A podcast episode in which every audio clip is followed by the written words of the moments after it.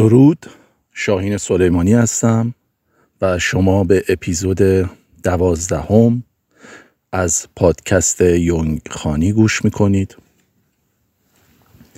توی اپیزود قبل در مورد یک کتابی صحبت کردم به اسم ایچینگ یا کتاب تقدیرات که یونگ مقدمه ای رو بر اون نگاشته بود. حالا ایچینگ چی هسته؟ شما با سه تا سکه یا بوماداران هایی میایید به صورت اتفاقی میندازید که این روزها خب ما از سکه استفاده می‌کنیم. سه تا سکه میندازید. یه سری شیش خطی تولید میشه.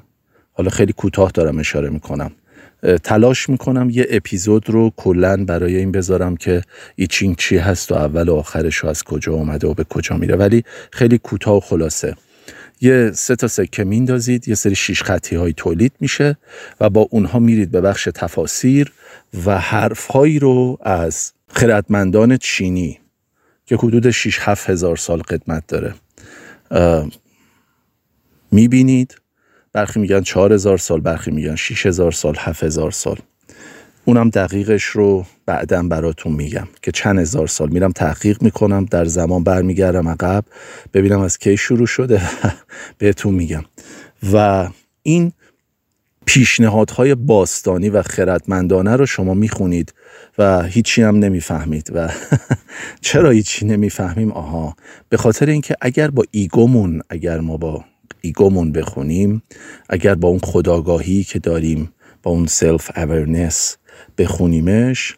معمولا شاید چیزی گیرمون نیاد. اینجا جاییه که با شهود باید بریم سراغش. و یه خورده سخت هست و جاهایی هستش که شاید برخی بگن آقا این حرفا چیه و ما زندگیمون دست خودمونه. اصلا این, این کارا چیه؟ فال و اینها. اعتقادی بوده که حالا یونگ داشته. بعضی هم حالا شاید به اون شاید توجهی بکنن.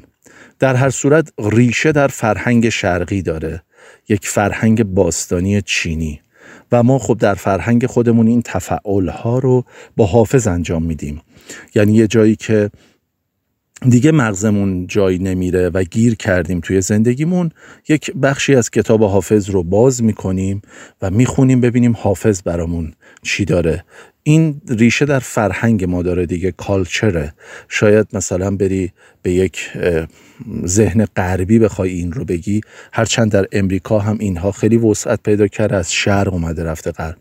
میگه اصلا اینا چیه؟ من با ساینس قدرت تصمیم گیریم رو می‌برم بالا و چیزای دیگه. در هر صورت به قول یکی از استادامون وقتی صحبت یونگ شد گفت حالا یونگ هم یه چیزایی گفته دیگه حالا. اینا. ولی خب این جهان یونگ هست. من به شخصه نمیگم حالا یه چیزایی گفته. میگم بهش میشه فکر کرد میشه بهش نگاه کرد. حداقلش اینه که وقتی که اون کتاب رو باز می‌کنی مثلا حافظ ایچینگ اینها رو باز می‌کنی و امیدوارم که الان بعضیاتون اون طبع ناسیونالیستی هوی نه آقا داری اینو با اون قیاس می‌کنی؟ نه دارم کلا تفعول زدن رو میگم. اونها هم چینی ها به ایچینگشون تفعول می‌زنن. باز می‌کنی معنی هایی رو برای زندگیت میاری بالا. به قولی میگن که مغز ما به هر چیزی می‌خواد یه معنایی بده. خیلی ساده و امروزی و ساینتیفیکش. ما معنایی میدیم به چیزهایی که می‌خوایم ازش سر در بیاریم معنایی میدیم. بعد حالا بخوایم کار علمی بکنیم به چیزهایی که معنا میدیم میریم توی فرضیه سازی یه فرض صفر می‌ذاریم یه فرض خلاف می‌ذاریم بعد آزمون می‌کنیم بعد ببینیم از کدوم آزمون بریم جلو بعد آمار تهیه می‌کنیم و اینم راه علمیشه دیگه. ما یک فرضیه یا یک پیش فرضی رو میریم جلو با یه سری ادله و چیزهایی که در دستمون داریم و بعد شروع می‌کنیم به آزمون کردن. حالا خیلی شاید پرت و پلا شد. آخه چطوری از حافظ میایم آزمون انجام میدیم. بعد فرضیه سازی می‌کنیم. نه شاید خیلی بی ربط باشن به هم دیگه. در کل خواستم بگم. اینکه ذهن شما به یه چیزی معنا میده بعد می‌خواد یه فرضیه‌ای بنویسه حالا میره تست می‌کنه با آزمون های خاص و آمار تهیه می‌کنه آزمایش هایی می‌کنه که گفتم توی اپیزودهای اول روش علمی رو داشتم توضیح می‌دادم. بهتون گفتم که چطوری اتفاق میفته و بعد اون موقع به نتیجه می‌رسه. که آیا این اصلا این فرضیه می‌تونه علمی باشه؟ بعد تازه شما به نتیجه می‌رسید و بعد یه نفر دیگه میهاتون رو رد می‌کنه و زیبایی علم اینجا اینه. و یکی از اشتباه ترین حرف هایی که حتی در محیط های دانشگاهی گاهی اوقات اساتید همین رو می‌زنن میگن این ثابت شده اینجوریه این اثبات پذیره. چیزی ما ثابت نمی کنیم در علم. ما یه سری تحقیقات داریم. برخی تحقیقات به این موضوع اشاره می‌کنن به این نتیجه گیری می‌رسن این فرضیه رو میرن جلو و بهش می‌رسن برخی تحقیقات به اون یکی می‌رسن و درستترین حرف اینه که بگیم برخی تحقیقات دارن اینو میگن. چون برخی تحقیقات هم شاید اونو نگن شاید اون رو رد کنن. در هر صورت ما چاره ای نداریم جز اینکه به تحقیقات رجوع کنیم. و اگر از این فضای scientific بیایم بیرون به قولی از حواس پنجگانه فاصله بگیریم از آمار، ارقام و آزمایش ها میریم سراغ شهود، میریم سراغ گذشته وارد culture میشیم و اونجا جاییه که یه سری از این چیزها بروز می‌کنه و یونگ رفت سراغش و فروید بهش گفت آخه مردک حسابی چی کار داری می‌کنی؟ اینا مال قصه هاست مال تو این اتاق نیست که خیلی ساده و خوشگل و دراماتیکش رو می‌تونید در فیلم Dangerous Method یک متد خطرناک در قالب دیالوگ های خیلی قشنگ نوشته شده توی این فیلم که فروید و یونگ چجوری با هم دیگه صحبت می‌کنن در این مورد. که فروید می‌گفت من می‌خوام کار علمی بکنم و یونگ می‌گفت اینا هست تلپاتی اینا من می‌خوام برم سراغش این صداها این این اتفاقات. چون اونجا توی فیلمم نشون میده که دارن بحث می‌کنن یهو یه صدایی از کتابخونه میاد. بعد برمیگرده یونگ میگه می‌دونستم اینجوری میشه. یه بار دیگه هم اتفاق میفته فروید کف می‌کنه میگه این کامل رد داده دیگه. و یه بار دیگه هم حالا گویا اون صدا میاد. حالا اینکه آیا این حالا راست میگه اون راست میگه و شواهد و مدارک چیه دیگه من نمی‌دونم. چیزیه که حالا دارم فیلم رو براتون تعریف می‌کنم. و بیشترش رو می‌تونید در کتاب خاطرات رؤیاها اندیشه ها می‌تونید بخونید. انتشارات آستان قدس رضوی که یونگ در زندگی نامش توضیحاتی در این مورد داده.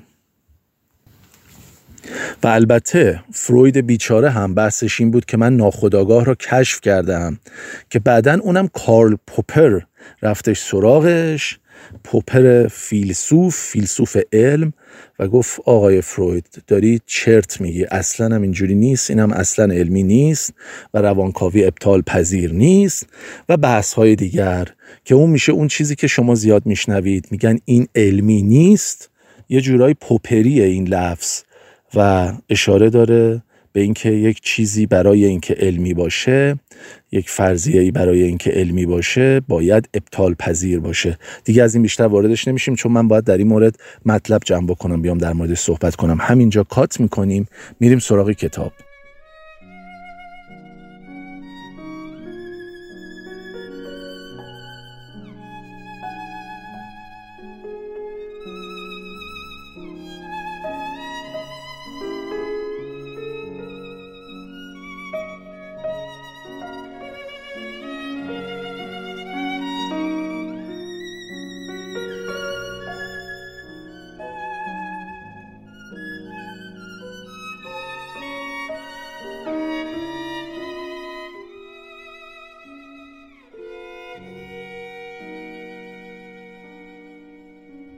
صفحه 29 کتاب در مورد این صحبت می‌کنه که دنیای پیرامون ما و همچنین درون ما به هم پیوسته هستند و این دوتا رو ما بهتر از همدیگه جدا نکنیم. و توضیح میده که خداگاهی تمامیت جهان را به تکه های کوچکی تقسیم می کند و اندازه این تکه ها به گونه است که مغز نسبتا نخستین ما بتواند آنها را تحلیل کند. مثال می‌زنه میگه برای اینکه مغز ما بخواد یه چیزی رو درک کنه اون رو باید به چیزهای جزئی بدل کنه ریزش کنه تیکه تیکش بکنه تا بتونه درکش بکنه. که بحثی اینجا می‌کنن و اونهایی که اعتقاد به این دارن که باید کلگرایانه به دنیا نگاه کرد مثل گشتالتی ها اونجوری باید به دنیا نگاه کرد میگن که بیش از حد انسان رو در آزمایشگاه ها فرو بردن و در تحقیقات فرو بردن نگاهی تقلیل گرایانه به انسان هست. اینکه شما انسان رو خیلی ریز ریز یا خیلی ریز دارید نگاه می‌کنید. انسان یک کل یک پارچه هستش. خودآگاهی همانند چراغی است که تصاویر ایستای جدا از هم را به صورت یک فیلم بر روی صفحه نمایش میاندازد. داره اشاره می‌کنه که ما وقتی که اینجوری نگاه می‌کنیم اون کل رو فراموش می‌کنیم و گرفتار این میشیم که میگه کتاب میگه میگه که فیلمی که شما دارید می‌بینید این فیلمی که شما در پرده نمایش دارید می‌بینید یه سری فریم های جدا جدا هستش بر روی یک فیلمی ثبت شده یک فیلم دوربین فیلم برداری بر روی نگاتیو اینها ثبت شده. و اینها تصاویری جدا جدا فریم فریم هستند و وقتی که اینها با یک سرعتی پخش میشن شما اون تصویر رو نگاه می‌کنید. شما فیلم سینمایی می‌بینید. الان اومدم یه دقیقه به 24 فریم در ثانیه نگاه بکنم بعد به 35 الان اصلا همه چی دیجیتال شده. ولی باز ما این فریم ها رو داریم دیگه در دنیای امروز خودمون. شما وقتی که یک فیلم رو می‌خواین edit بکنید با همین گوشیاتون فریم ها رو می‌تونید جدا جدا می‌تونید ببینید دیگه و بعد edit ش بکنید تدوینش بکنید از سوی دیگه در صفحه 31 اشاره می‌کنه به اینکه رونالد فیشر استاد روانشناسی تجربی دانشکده پزشکی دانشگاه اوهایو میلیونر فیلم روشنایی های شهر چارلی چاپلین را مثال می‌زند. او وقتی مست است از فردی که زندگی او را نجات داده قدردانی می کند. ولی هنگامی که از حالت مستی در می آید او را به یاد نمی آورد. یه جورایی می‌خواد نگاه به این بکنه که وقتی که ما در ناخداگاه قرار داریم رفتارهای دیگه انگار از خودمون بروز میدیم و وقتی که دوچار اون خداگاهی میشیم نوع دیگه ای رفتار می‌کنیم. یه مثالی بود محمد رضا شعبان علی میگفتش که وقتی که می‌خوان یه تصمیمات بزرگی رو مدیران ارشد سازمان ها می‌خوان بگیرن در دو حالت میان سوال می‌کنن ببینن نتیجه تصمیم اونها چی بوده. یکی وقتی که اون نوشیدنی الکلی رو مصرف کرده و مست اصطلاحا. یکی وقتی که در حالت هوشیاری طبیعیش به سر می‌بره و مست نیست. اگر در هر دو حالت یک پاسخ بده اون مدیر اون تصمیم انجام میشه و اجرایی میشه. یکی از تکنیک هایی هستش که فکر می‌کنم در ایالات متحده برخی از سازمان ها یا سازمان هایی میان با این تکنیک تصمیم گیری میان از مدیرانشون میان سوال می‌کنن و تصمیم هاشون رو میسنجن. در حالتی دیگه شما می‌تونید ببینید که گاهی اوقات دیدید آخر شب که می‌خواید بخوابید یه جور دیگه در مورد یه چیزی فکر می‌کنید. یه چیزی خیلی بزرگ میشه میاد تو مغزتون نمی‌ذاره بخوابید. بیچارتون می‌کنه ها؟ اون موقع یه وقتاییه. بعد صبح که بیدار میشید حالا یه جور دیگه فکر می‌کنید ای بابا من دیشب چی فکر می؟ اصلا چی گفتم به این؟ پای تلفن به این دوستم به این حالا نامزدم به این شریکم به این عشقم به این کی اون این چی گفتم بهش؟ چی بود این حرفا؟ برای همین خیلی آخر شبها خیلی خطرناک حرف زدن مخصوصا که می‌خوای بری به خواب و مغز آروم آروم می‌خواد بخوابه و ممکنه که یه چیزایی بگی که فردا پشیمون بشی. اول صبح هم بلند میشی ممکنه که بازم گاهی اوقات سر حال باشی بستگی به این داره که سر حال باشی یا ناخوش باشی. از اینایی باشی که صبح بلند میشن کیفشون کوک شیشه صبح بلند میشن میرن سر حال می‌تونن یا اینایی که یه یه ساعتی طول می‌کشه تا ویندوزشون اصطلاحا بیاد بالا. پس اگر خواستید که ببینید یک تصمیم یک فکر داره درست در ذهن شما پیش میره این زیاد ربطی نداره به کتابا. من یادم اومد که اینو بهتون بگم. چون خود من روی این تصمیم ها خیلی داشتم فکر می‌کردم با توجه به نوسان هایی که در خلقم دوچار میشم که ببینم آیا دارم درست فکر می‌کنم یا نه. الان آیا این تصمیم درست و صحیح هست یا نه.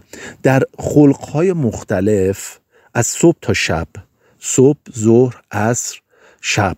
وقتی که خیلی سر حالید نه وقتی که خیلی هم حالتون خوش نیست و خوابالوید یا عصبید یا غمگینید یا انرژیتون پایینه نه.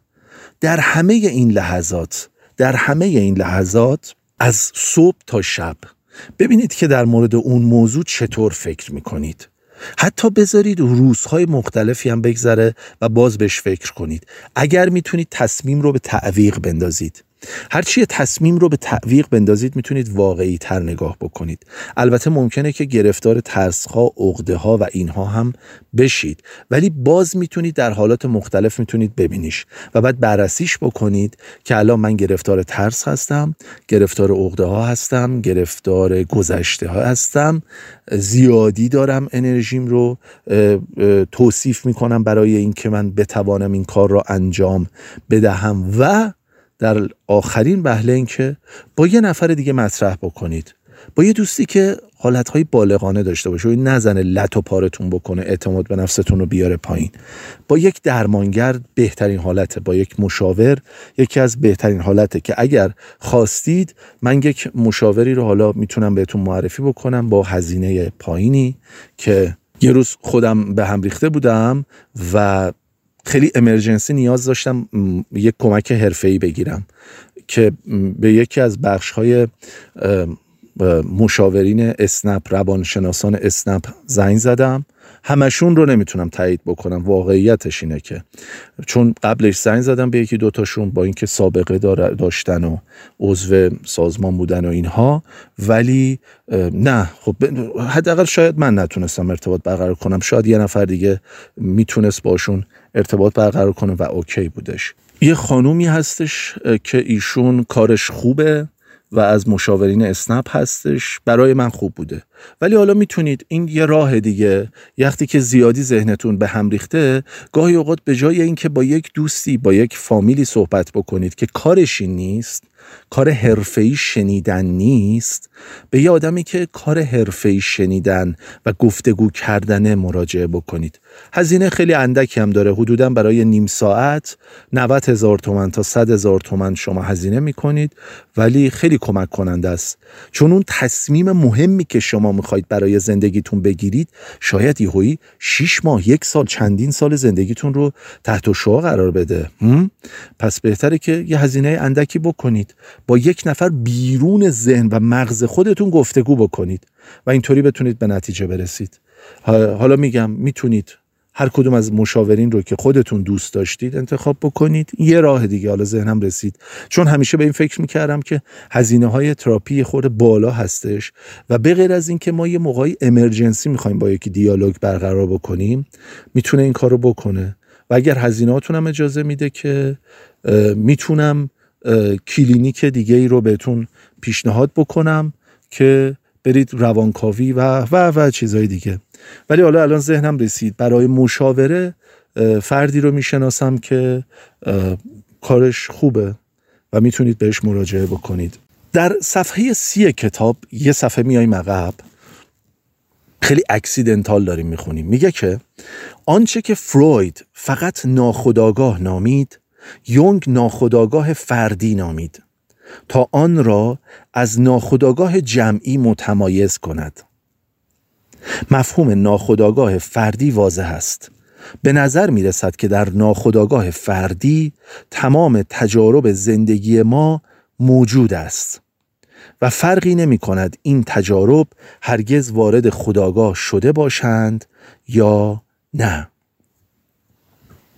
یعنی در ناخودآگاه فردی ما بخشهایی هست چیزهایی هست که ما از اونها بی اطلاعیم خب این تا اینجا.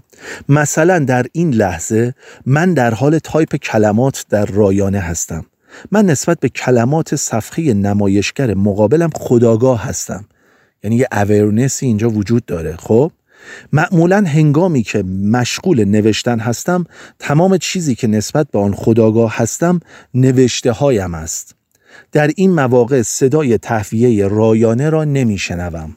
من صدای آرام دستگاه تهویه مطبوع هوا را هم نمیشنوم. من نسبت به احساسی که بدنم بر روی صندلی دارد آگاه نیستم تا زمانی که آنقدر بنشینم تا تمام بدنم درد بگیرد. من کتابهایم را که سمت راست و چپ صفحه نمایشگر هستند یا کتابهایی را که به دیوار پشت آن تکیه داده شده اند نمی بینم. به طور خلاصه من نسبت به بمباران مداوم اطلاعات حسی خداگاه نیستم. خیلی جالبه چیزی که الان می‌تونم بهش اشاره بکنم اینه که یک تکنیکی داریم ذهن آگاهی که ما آگاه باشیم. ببینید در یه لحظاتی ما به خاطر این فوکسی که می‌خوایم تمرکزی که انجام بدیم یه کتابی بخونیم یه کاری انجام بدیم تمام مغز ما متمرکز میشه به یک چیز به خواندن متن. فقط به چی بگیم؟ موسیقی گوش کردن. به تلویزیون نگاه کردن که در کتابی از دکتر حامد اختیاری باشگاه مغز میخوندم که در هنگام تلویزیون نگاه کردن می‌توان گفت که مغز ما کاملا از کار افتاده. یعنی کاملا از کار بیفته که خب دیگه میمیریم ولی کار نمی کند گویا. یعنی آنطور که باید فعال نیست که پیشنهادی می‌داد کتاب شاید برای اینکه این خداگاهی تقویت بشه اینکه خیلی هم پیچیده و سختی شکنجه است. مثلا اگر داره طرف دیالوگ میگه پلان ها رو بشمرید. حالا اینا رو کتاب نگفته. من از دانش سینمایی اندک خودم بهتون میگم. پلان ها رو بشمارید سکانس ها رو بشمارید اگر می‌تونید. یا خب این شاید اگر سخت باشه کتاب میگه که مثلا دارید مجری داره حرف می‌زنه. بشمارید کلمات مثلا چند تا یا چند تا و چند تا که یا یک کلمه دیگه اینو چند بار گفت. اینطوری مغزتون در زمان تلویزیون نگاه کردن می‌تونه فعالیت خودش رو داشته باشه. البته اینم بگم گاهی اوقات ما تلویزیون نگاه می‌کنیم از این لحاظ که یه خورده مغزمون استراحت کنه و هیچ کاری نکنه. ولی مشکل اون جاییه که کلا مغز ما می‌خواد کلا هیچ کاری نکنه و رد بده و بشینه. کلا پای تلویزیون که اینجا کتاب آقای دکتر حامد اختیاری باشگاه مغز میگه که رادیو گوش کردن خیلی بهتر از تلویزیون دیدنه. حالا می‌تونیم کار امروز هم بگیم پادکست گوش کردن خیلی بهتر از تلویزیون نگاه کردن حتی یه چیز خیلی خطرناک که برخی از والدین انجام میدن. حتی من دیدم والدینی با سواد سطح سواد بالا تحصیلات بالا حتی باشون صحبت می‌کنی باز ادامه میدن. و خیلی خطرناک حتی می‌تونه منجر به اوتیسم بشه اینه که بچه رو برای اینکه ساکت بشه بذارید جلو تلویزیون. مغزش کامل از کار میفته دیگه. حالا بازم میگیم کامل نه ولی درصد بالایی از فعالیت مغزیش میشه گفت stop میشه. و مغز بچه در اون ماهای اول در اون عنفوان تولد می‌خواد هی با محرک های مختلف محیطی هی کار بکنه که پرورش پیدا بکنه ساخته بشه بیاد جلو. و ما دقیقا با این کارمون stop می‌کنیم اون فعالیت های مغزی و function های مغز بچه رو. و گفتم می‌تونه منجر می‌تونه. شایدم نشه. حالا خدا رو شکر برای بعضی امیدوارم نشه. اصلا هیچ وقت نشه. ولی می‌تونه منجر به اوتیسم بشه. این رو در یکی از درس گفتارهایی که پیرامون اوتیسم و علوم شناختی می‌دیدم حالا اسم استاد رو خاطرم نمیاد. ایشون عنوان می‌کردن. و خب خیلی دیگه این روزها شنیدید که بچه رو جلوی تلویزیون نذارید. حتی یکی از دوستان بودن که بچهش دیر زبون باز می‌کرد و اصلا حرف نمی‌زد. اون درمانگر بهشون گفتش که یا پزشکش بهش گفتش که اصلا جلوی تلویزیون نذارید. تلویزیون کارکرد مغز رو اینجوری میاره پایین. پس این از این پرانتز گنده ای بود و برای اینکه این ذهن آگاهی اتفاق بیفته و از این طریق خب ذهن آگاهی خیلی از شرق اومده دیگه. یعنی چیزیه که از شرق اومده وارد درمان های موج سوم و اونور شده و خیلی شناختی ها باش کار می‌کنن. مثلا درمان مبتنی بر ذهن آگاهی درمان های مبتنی بر ذهن آگاهی و وقتی که شما این ذهن آگاهی این حس کردن لحظه ها ثانیه ها برای لحظاتی مثلا در زندگی بذارید مثلا ده دقیقه یه روب از هر چقدر که دوست دارید شروع بکنید. پنج دقیقه ده دقیقه یه روب بعد مثلا وسعتش بدید به نیم ساعت. برید بیرون توی خیابون قدم بزنید و همه چیز رو ببینید. آدم ها رو ببینید. این ماشینه که رد شد قرمز بود یا سبز بود. حتی خیلی دیگه ریستر بشین پلاکش توش دو داشت چند تا دو رد شد. چند تا چهار رد شد. این تمرکزتون رو هم می‌بره بالا. خب؟ و صداها رو بشنوید. لباس رو روی بدنتون حس کنید. این بادی که به صورتتون می‌خوره رو حس بکنید. ببینید سرد گرم چیه. و گاهی اوقات می‌تونید تو خونه هم حتی این کار رو بکنید. برای لحظات اینطوری ذهن آگاهی رو تجربه بکنید که البته یه مپس خیلی گسترده این ذهن آگاهی خیلی کوتاه بهش اشاره کردم. که می‌تونه ما بیایم یه خورده اینجا الان التقاطی حرف بزنیم. اینجوری میشه که این ذهن آگاهی این کار راهی هست برای اینکه شما بتونید اون همزمانی ها رو بتونید درک بکنید. که در لحظاتی بتونید وجود داشته باشید. یعنی در خیلی از لحظات ما در زندگیمون وجود نداریم مثلا حاضر نیستیم. اصلا حضور در لحظه اصلا ما نداریم. نیستیم اصلا. یهو یه دوستمون تکونمون میده. چی شده؟ ندیدی فلان. نه اصلا ندیدی از جلو چشات رد شده تو ندیدی. در واقع دیسوسییت میشید. بخش مقابل اسوسییت یعنی با جمع بودن dissociate میشید قطع میشید از از جمع قطع میشید. که یه بحثی داشتیم با یک دوست پزشکی که افرادی که دچار PTSD complex میشن اینجوریه که انقدر اون دنیای بیرون گاهی اوقات براشون دردآور بوده یا کودکی هایی داشتن که تروماها و ضربات سنگینی خوردن که در دنیای دنیای بیرون براشون دردآور سنگینه. برای لحظاتی گویی انگار مغز اینها قطع می‌کنه. خودش رو قطع می‌کنه از محیط برای اینکه نشنوه نبینه و پردازش نکنه. و مشکل اینجاست که این قطع کردنه یه موقعی کاملا ناآگاهانه و ناخودآگاه اتفاق میفته یعنی این شما نیستید که می‌خواید قطع شوید. یه خورده اگر شاید تمرین این رو بکنید در حد پنج درصد دو درصد هم اتفاق بیفته خوبه. که بتونید خودتون وصل شید و یه موقعی بتونید خودتون قطع شید. من یه دوستی داشتم musician. یکی از تمرین هایی که فکر می‌کنم توی درس گروه نوازی بودش فکر می‌کنم فکر می‌کنم که, که بتونید شما برای لحظاتی یا رهبری ارکستر بود دقیقا یادم نیست بتونید سازها رو جدا جدا بشنوی. اینا تمرین هاییه که musician ها انجام میدن. فکر می‌کنم رهبری ارکستر بود که من الان فقط ویولون ها فقط زهی ها رو بشنوم. الان فقط بادی ها رو بشنوم. الان فقط پیانو رو بشنوم.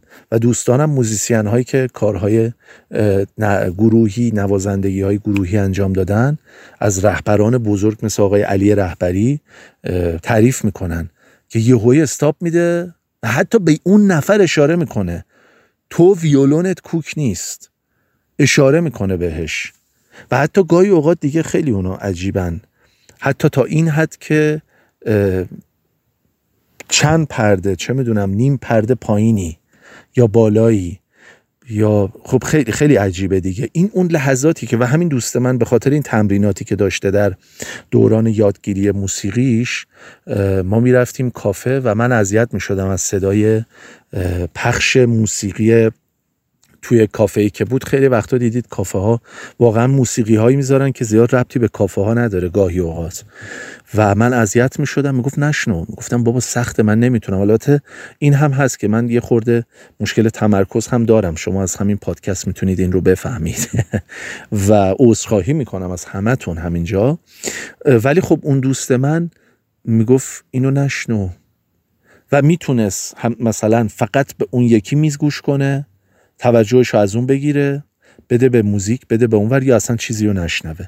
این تمرین ها برای شنیدن و نشنیدن دیدن و ندیدن باعث میشه که شما بتونید در لحظاتی آگاه باشید به محیط. یه موقعی که محیط شما رو اذیت می‌کنه قطع بشید ازش. خودتون وصل کنید خودتون قطع بکنید. خب این هم از این و تکنیک های عجیب و غریب و پیچیده ای که من دارم بهتون میگم و اینو هیچ کجا یافت نمی شود فقط تو این پادکست هست. این پادکست ها رو لطف کنید به دوستانتون معرفی بکنید که اونها هم خیلی خفن بشوند و اینا. قربان شما. خدا نگهدار تا اپیزودهای بعدی.